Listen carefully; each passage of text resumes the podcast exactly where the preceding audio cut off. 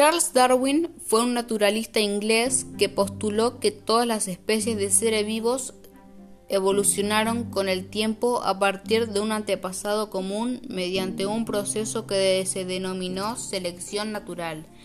La evolución es ampliamente aceptada como un hecho por la comunidad científica y hoy tiene plena vigencia. Constituye la base de la síntesis evolutiva moderna.